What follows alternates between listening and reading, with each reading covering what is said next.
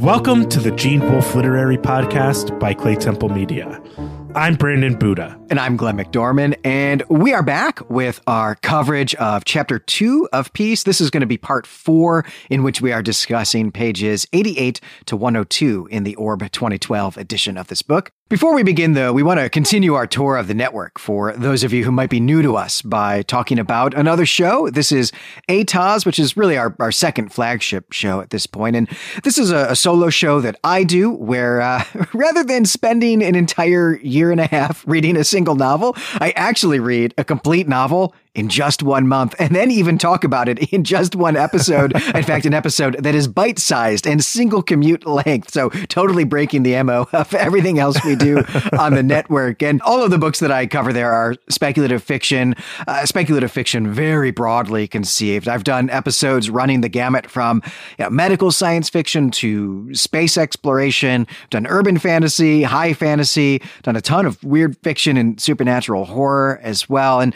I do say that it's it's a solo show and, and that the episodes are short, but this show actually has really taken off. And so I've nearly doubled the amount of episodes that I'm supposed to be doing on ATOS because we keep getting commissions for that show, and a lot of these are longer shows that I have done with other hosts from the network, uh, including several with Brandon. Probably the biggest one of those that we've we've done like that is uh, literally five hours on Starship Troopers, which is a, a, commission we received from one of our longtime listeners to this show. Uh, it was a super fun thing to to do.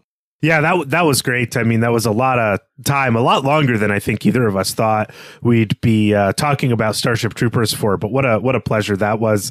I, I really love ATOS. I love the the format of the show, uh, the great kind of review strategy that you have for it. I've loved guesting on it because I've been able to read some really cool books that I otherwise wouldn't have been exposed to. Uh, so th- that's been awesome. So I really encourage our listeners of the Gene Wolfe Literary Podcast to listen to ATOS, especially to get access to some authors that Wolfe knew or you know had an impact on or they impacted him like ursula le guin and kate wilhelm and uh, you know novels like a canticle for leibowitz. So certainly recommend this show and i hope you'll check it out if you're listening to this. And if you haven't reviewed gene wolfe literary podcast or any of the shows that you listen to on the network that's something you can do to really help us out if you can't support us on patreon. So just another reminder to to make sure to get your reviews of our shows on the network out there when we last left off in peace, we were reading Weer's elegy, I think is how we read it, of his Aunt Olivia, how maybe he didn't recognize what she was fully until it was too late.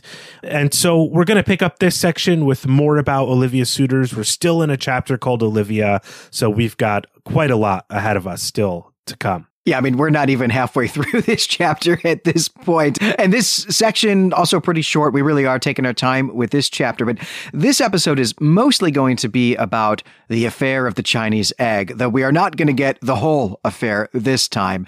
At any rate, what we are covering today starts with a short section on a dream. But even before we get into that, I, I want to call attention to the first line of this section, which is I wrote last night, before I went to sleep, about my Aunt Olivia's painting and her scrapbook, things I saw when I was only a boy. And we have thought before about the materiality of this story, whether it actually exists as an artifact in the world of the story. And I'm pretty sure that this is the first indication that, yes, it does, that what we are reading is not Weer's stream of consciousness, but is in fact something that he is writing down. And I wanted to make sure that we call attention to that. Yeah, it's a fair point at least Weer believes that he's creating a real artifact, that he's spending his time writing things down, that he's sleeping and waking and eating, that he's putting the pen down and picking it back up. I mean, this kind of shows up again, this image of the time between when the pen is put down and when it's it's picked back up to write.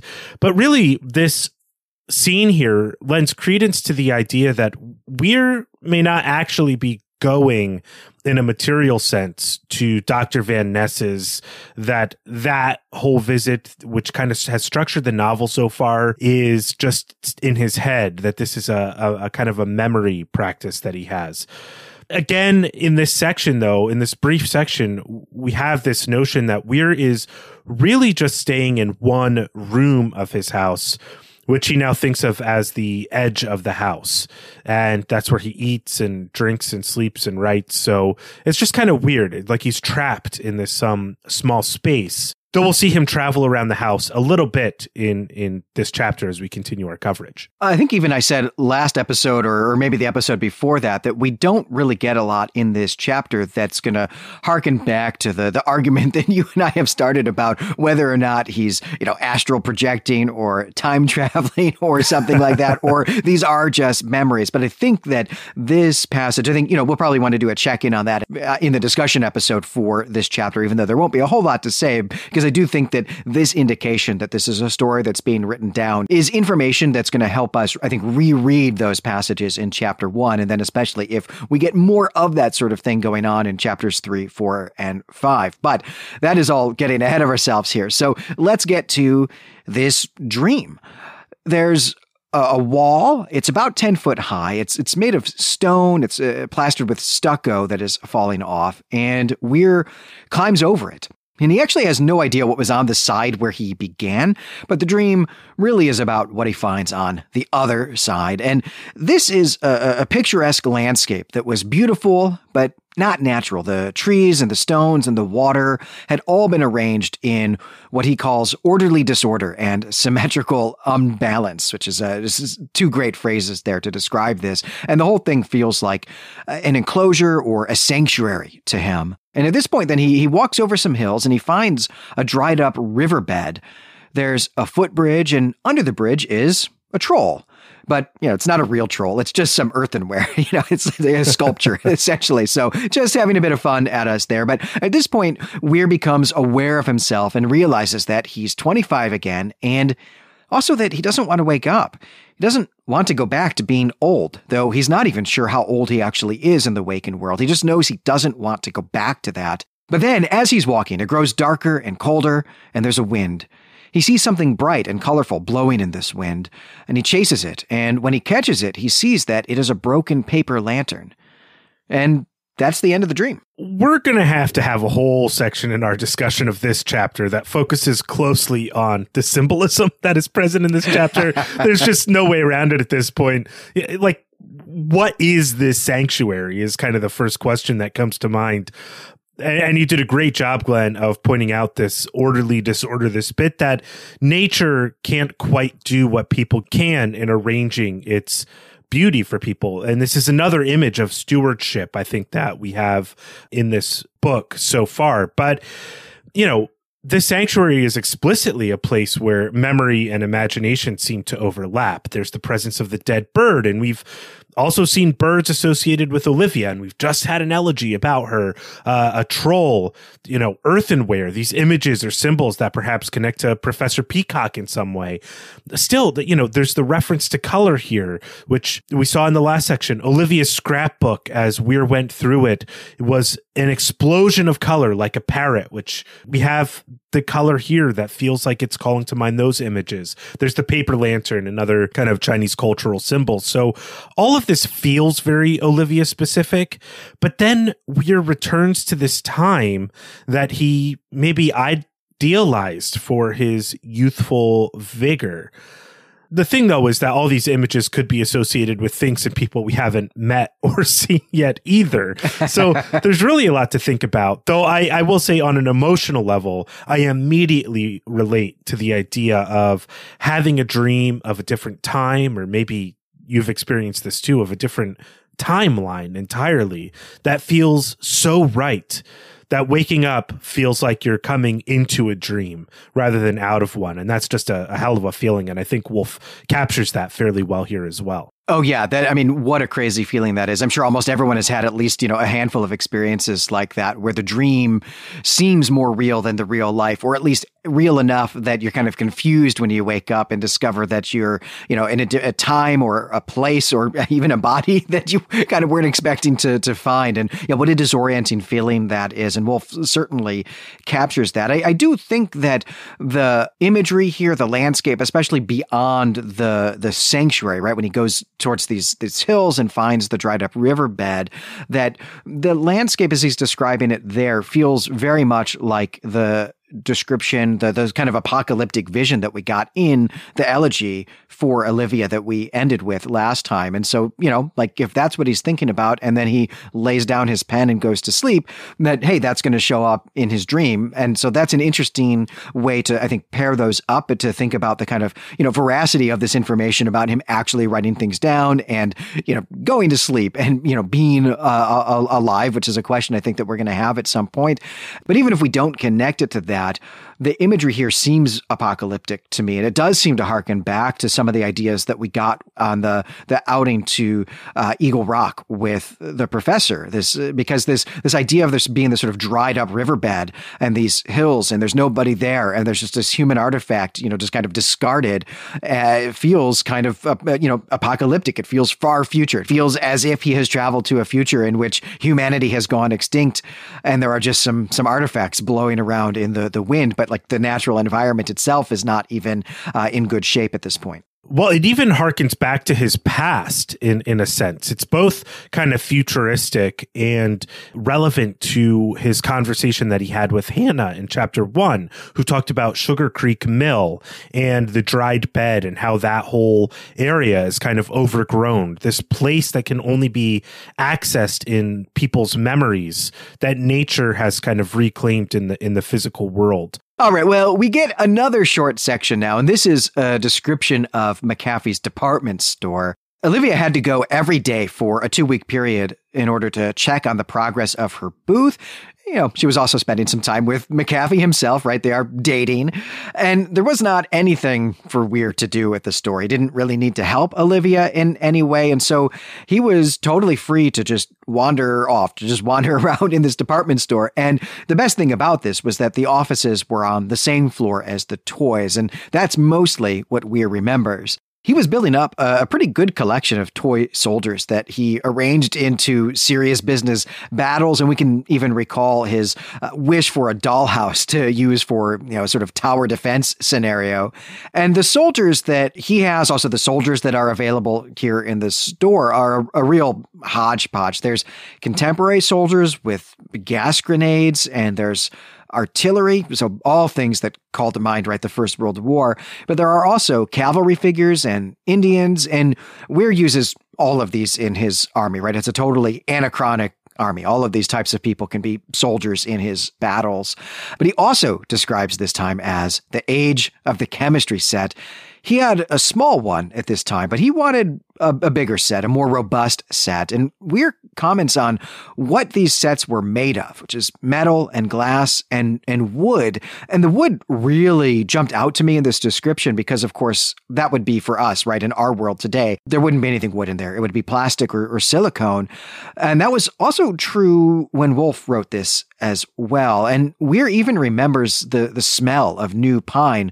Uh, there's a digression here as well where he actually wonders if Maybe he poisoned himself with his chemistry set and, and actually died as a child. But we don't dwell on that at all in this passage. It's just really there as this kind of throwaway line that's, I think, all too easy to skip over because he immediately goes on to talking about the weapons that were here in the, the toy section of the department store. There's wooden swords, rubber daggers, cork guns, water guns, and, and also baseball bats and coin banks. And finally, Weer gives us a picture of the store as, uh, you know, a real place, a kind of zoomed out view of the interior of the store. It was becoming midsummer at this point, and therefore it's getting really hot. And so he really appreciated the ceiling fans that kept the store cool. And he also remembers the pneumatic tubes that lined the store. These were used to carry containers uh, that would just like whiz through them. And these would have, you know, receipts or like rolls of coins, right, that would go from the cash register to some sort of central office in the store and, and vice versa. And this whole section here, really, this sort of tour of McAfee's department store, it feels like an ode to a material culture that just no longer exists. It feels like another elegy of a kind, though ode, which, you know, is the word you just used, is probably a better one for what we're doing here. It certainly does feel more like an ode than an elegy, but for an ode for something that no longer exists, it's it's a remembrance, it's a commemoration of a sort. Apart from chemistry, the chemistry set here, that is tied up with death explicitly in Weer's thoughts. we're exposed to Weer's fascination with these soldiers, which you pointed out we've seen once before, these army men. And while there are these soldiers, these American soldiers, no doubt, with modern weaponry, we also have, as you pointed out, the presence of these Indian scouts in full war bonnets, as as Weer calls them, you know, and this Indian scout is holding a pair of crossed hunting knives. We've seen the presence of First Peoples or Indigenous peoples to North America time and again in this novel. And I still don't quite know what Wolfe is doing by threading that imagery throughout the novel. But what really fascinated me was this the way you know the cultural representation works here of how even in the world of these toys the indians are represented as having you know a different kit for war than some of the army men who lob gas grenades you know, could be a French and Indian War sort of playset. We don't know.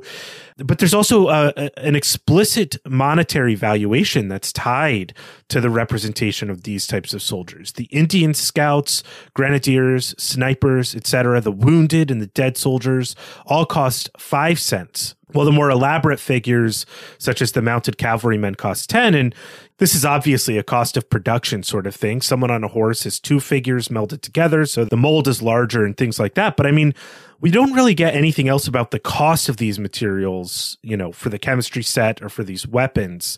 And it just, it just sort of fascinated me that the, I don't know if Wolfe is doing something here with the value of lives in war or just commenting on, you know, the fact that the material stuff that he thinks of as an engineer that like X amount of more tin poured into this mold is going to be, or lead poured into this mold is going to be X amount more and can be sold for more. And I don't, I just don't quite know.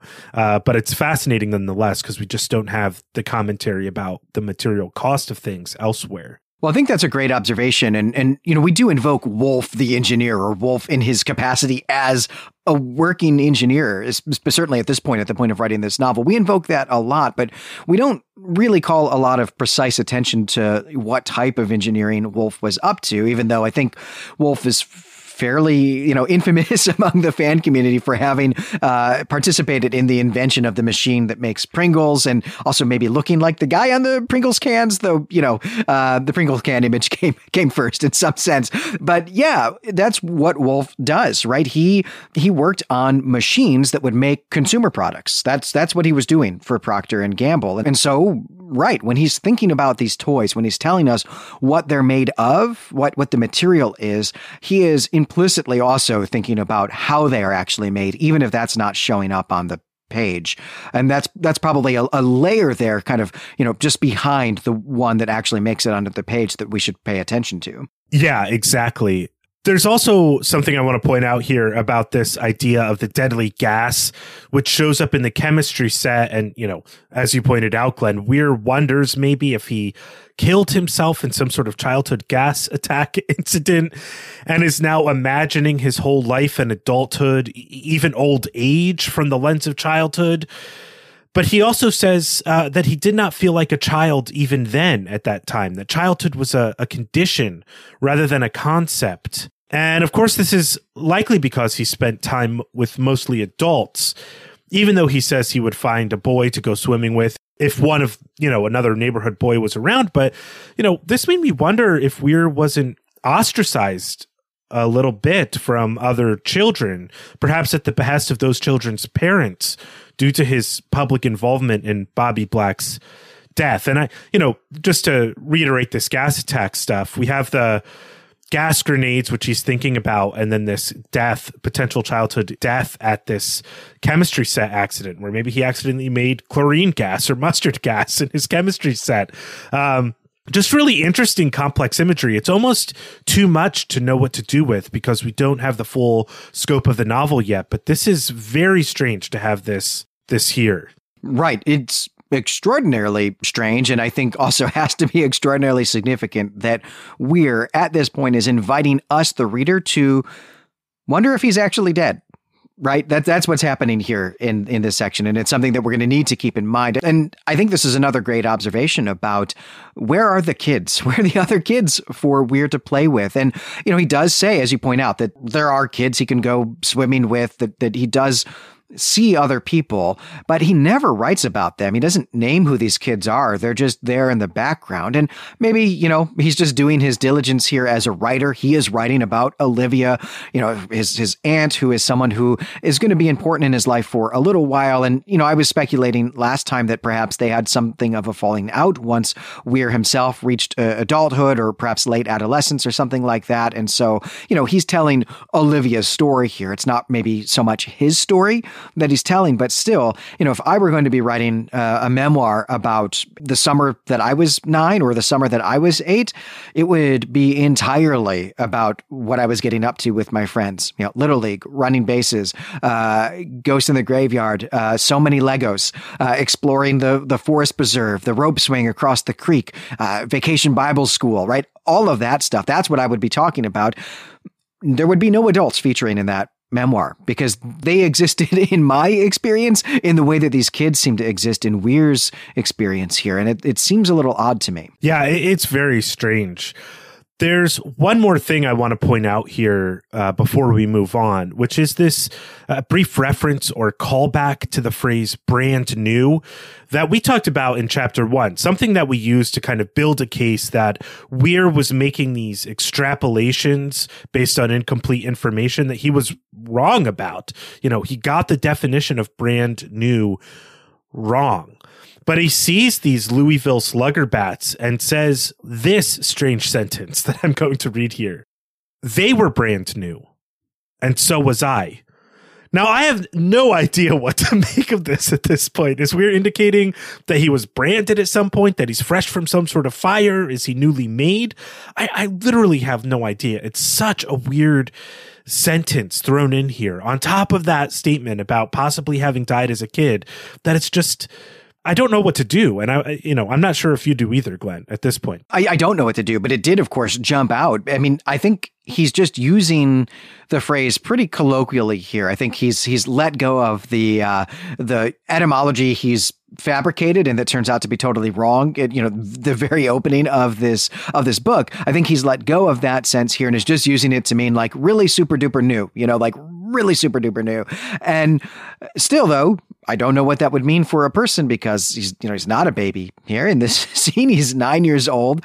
So yeah, what does he really, what does he mean here? And it might be something about the the new experience of maybe he's being ostracized by other kids because Bobby Black has just died, but he's certainly been abandoned by his parents because Bobby Black just died. So, you know, maybe that's the sort of thing that he's got in mind here. But it is a strange it's a strange thing to say. It certainly is. And uh, we'll have to keep our eye on the odd things, particularly in this section, uh, especially when we wrap up the novel. Well, this situation here, this business of going to the department store every day, this lasts only two weeks. And then Olivia's booth is up, it's running. And so they only have to go back to the store then on Tuesdays and Thursdays. And Olivia acquires a handful of women who are interested in learning to decorate china and they practice at home. And this business here, this is providing her with some money that we're eh, now, eh, you know, as an adult, he he now supposes, eh, maybe not recognizes, but supposes that she probably needed this money more than he had actually imagined as a child. But all of this, though, all of this is really just a setup for how Olivia and McAfee are going to find out about the Chinese egg that really ends up dominating this entire chapter. And this happens through one of her regular customers. This is Mrs. Bryce, who has tried to borrow this Chinese egg from her friend Emerald Lorne. And she's tried to borrow it so that she could copy some of the designs on it for the china that she's been learning to paint from Olivia. Now, we're not going to see this egg for quite a while, but Mrs. Bryce relates a bit of lore about it, and this is a, a, good tease for us, the, the readers. There's some really excellent craft going on here with the, the way that Wolfe is pacing all of this out. And the details we get are that it's a big egg, and it's been very nicely decorated, and also it's from China and it's dated Easter 1799. But Mrs. Bryce is skeptical of, of that, but it has come down to Mrs. Lorne through her parents and through their parents and so on from an ancestor who had definitely been a missionary in China. Now, of course, we know that Olivia is into anything Chinese. And we've also been told that McAfee is into antiques. So they both really want to go see this egg. And McAfee immediately wants to buy it, right? Because, you know, that's how he sees the world. He's in the business of buying and selling things. But they can't just go barging out to the farm of someone they don't know, you know, like demanding to see her possessions. We might do that today, but not okay in this this society. And so they're just left dreaming about this for a while. Though they are also making plans to to get out there to see it and how they might acquire it and so on. And there is also the question of whether they are a team trying to acquire this egg, you know, together, like jointly, or whether they are operating as individuals. So to put it another way, are they cooperating or are they competing for this egg? That's Weer's real question at the end of this section as a child trying to understand the world of adults. Though if we as readers can assume that one of the suitors in the fairy tale about Olivia that we saw in the last uh, couple sections is McAfee and he's the suitor with the money bags that gets between the suitor and the princess whenever they try to embrace. Well, I don't know. Maybe we have our answer here. So, you know, so far, you know, of the two suitors that we've seen Olivia with, she's kind of built this friendly antagonism into their relationship. It's kind of endemic, it seems, to her relationship, a, a kind of antagonism with others. And I think that kind of suits her her character well. She keeps people a little bit at a distance and wants to be, as as we said before, that kind of culture of one in this town. The Easter date is fairly important to the egg. I mean, one thing we didn't mention about the way this whole section is structured is that it's through these kind of through the grapevine intelligence reports. Like the whole town kind of gets involved in this business of the egg. But uh, especially as it has come down through the family from missionaries or ostensibly Christian missionaries to China that that Easter date is maybe significant. The egg is said to have scenes on it that illustrate the resurrection of Christ or stories related to that resurrection, including Mary Magdalene's encounter with the risen Christ and also perhaps some images of guards outside of Jesus's tomb and th- these guards are supported to be wearing, uh, you know, Manchurian clothes. You're carrying Manchurian images. There's a sense that the women, uh, the female disciples of Christ, have their feet bound and are in you know, kimonos or something along those lines. Uh, so what we have here is Christian imagery and symbolism as it is adopted by a non-Western community of people with their own modes of meaning imbued into these kind of or folded into these other cultural symbols. Again, something like this stands in contrast to what we saw earlier in the chapter Columbus's discovery of America that connected that to Christian symbolism and God's providence and things like that as well. And in any event, I think we just cannot anymore deny the importance of symbolism in this novel. Not that we were doing that, but I think if you're a casual reader, you'd be forced to now contend with imagery and symbolism uh, and change your sense of how they're operating in this story.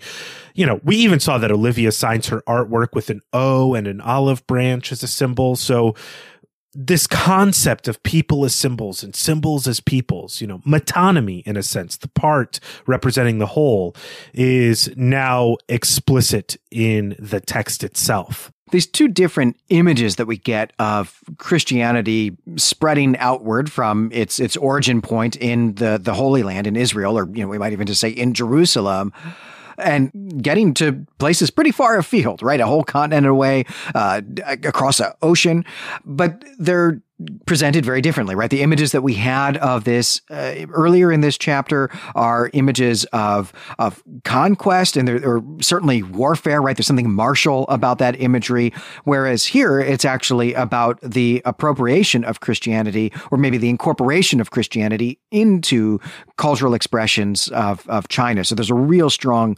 contrast there that I'm really glad you pointed out, and we will definitely have to take stock of that, if perhaps not necessarily at the end of this chapter eventually we're going to have to do that, right? There is definitely something very important going on here about American exceptionalism. But I also really appreciate the way that you're pointing out how similar yet different at the same time. Olivia's relationship with McAfee is to her relationship with uh, the professor, with Professor Peacock, that both of them seem to be characterized by kind of combative flirting.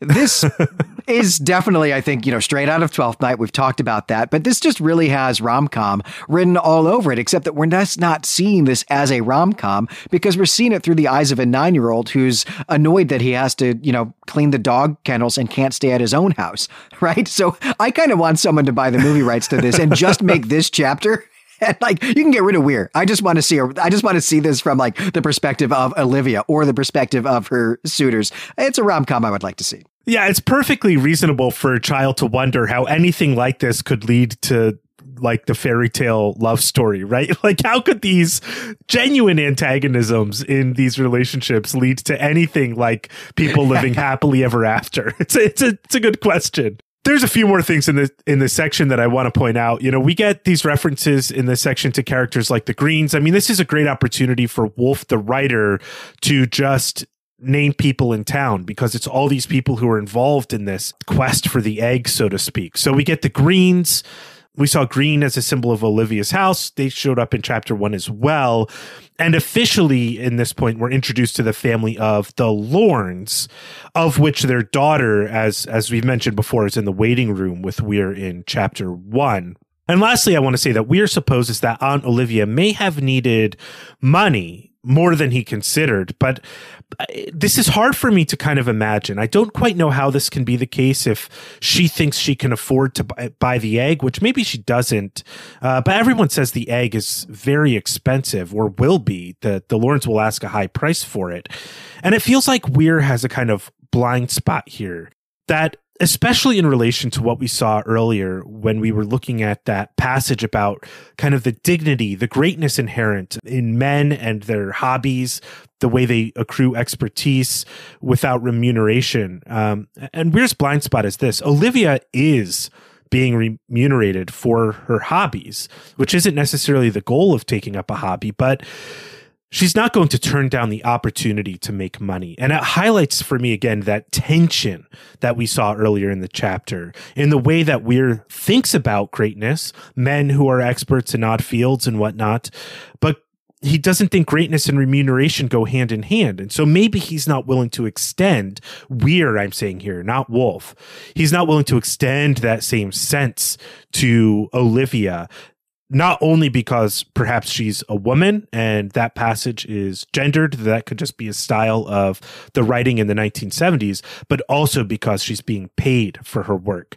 And it feels like Weer just misses a lot about his aunt because he experiences her essentially through these other men and their relationship with her. And I am beginning now to think that Wolfe is doing this very thoughtfully and very carefully, though we'll have to see if all of that bears out through a continued reading of the text. Well, I think from Weer's perspective here, both as a, a child and then also as the adult who is writing this memoir to begin with, Olivia's need for money is going to be a little bit strange, right? Because Weer comes from money.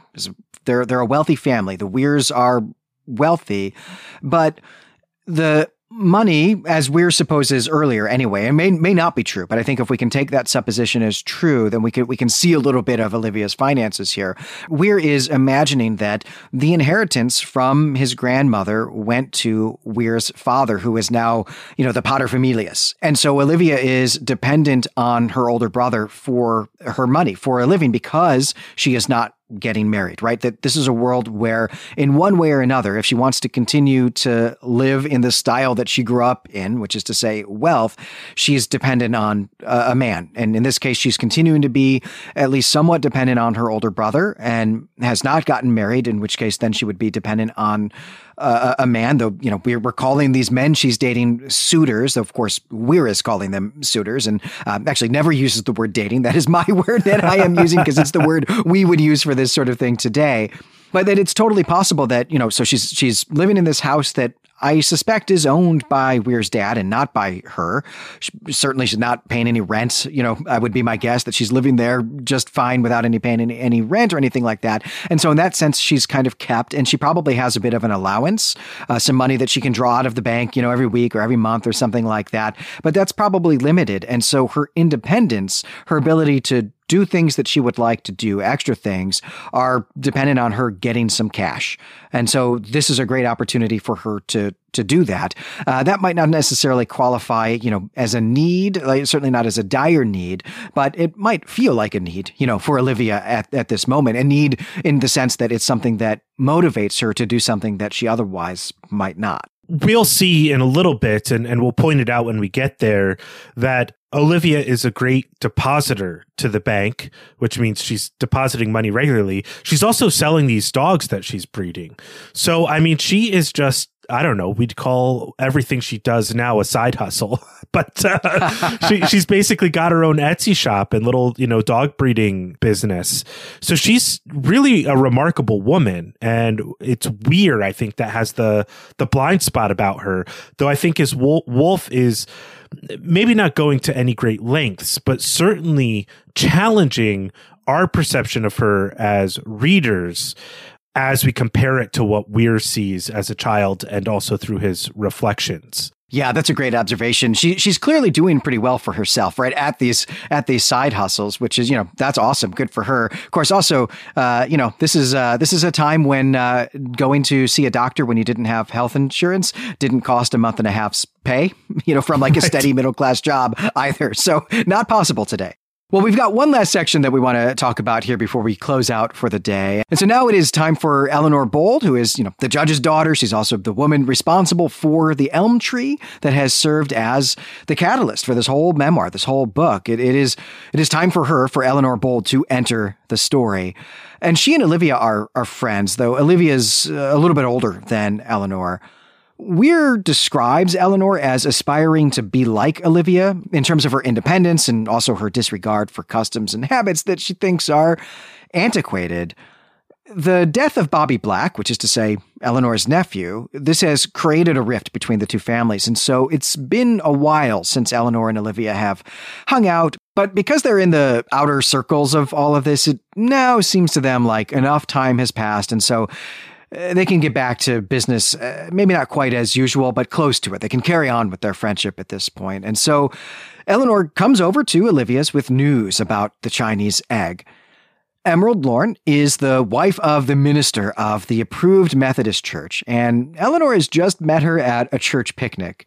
Now, Eleanor is not a member of this church, but there is a young man who's courting her, whose mother is a member of that church, and so she was invited to the picnic. And normally she would not have gone to this sort of thing, but she knew that this would help Olivia get the egg. And so we can see here, right, that Eleanor clearly enjoys scheming. And we get a little bit more scheming here as well. James McAfee also is connected to Eleanor in the sense that he is friends with her father, the judge. And so he comes over so that he can play chess with the judge and also talk about Dickens and, and Trollope. Uh, you know, it's too bad they didn't have, you know, recording equipment because I would listen to that podcast. but uh, the last time that McAfee was over there, he mentioned that he wanted to buy the egg for Olivia's birthday. But Olivia, she sees right through this. This was not something that McAfee mentioned. Like, it's not something that he said casually. This is something that he wanted her to know, wanted her to find out about because it is not true. He definitely is going to buy it for himself. And then he is going to use his possession of the egg to get Olivia to marry him. And it seems like this is a topic that has already come up. Maybe not the egg, right, in this capacity, but the topic of marriage seems like it has already come up between them. But at any rate, Olivia now wants to use Eleanor to convey to McAfee that she wants to buy the egg for him which also is not true. But she thinks that, you know, him hearing this at least will make him realize that she wants it for herself, genuinely wants it for herself. It's a totally false conflict, of course, right? It's also dizzying. So I hope you're not lost in this explanation. I've tried to tried to simplify it here, but it is dizzying.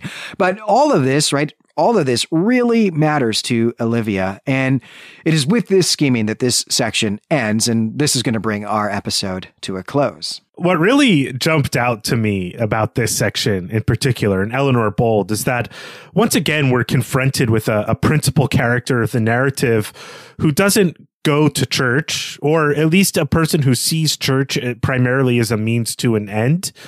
So let's just take a moment now to talk about Eleanor Bold, who is this type of person. We learned in chapter one that Eleanor Bold is a woman. Uh, Weer here calls her strikingly beautiful. And as a result, the whole town kind of assumes that Eleanor Bold gets around. She's got that reputation, true or not, just or unjust. And her beauty is something I think that really makes her an easy friend of Olivia's. And one even suspects here that Olivia would be taking care of her father's house if her father were still alive, the way Eleanor is reliant on her father and keeps the house for him. In any event, Eleanor acts as an agent of a kind. She's playing a role in this new town drama of the Egg and the McAfees and Olivia Weer. I mean, as I said, the whole town seems to be involved in this situation between McAfee and Aunt Olivia. And so everybody's kind of playing these different roles. And before we really close out here, I also want to say that this dialogue is terrific. Eleanor just storms into Olivia's house with a bunch of energy and takes real pleasure in explaining her role as an agent in this whole egg affair to Olivia.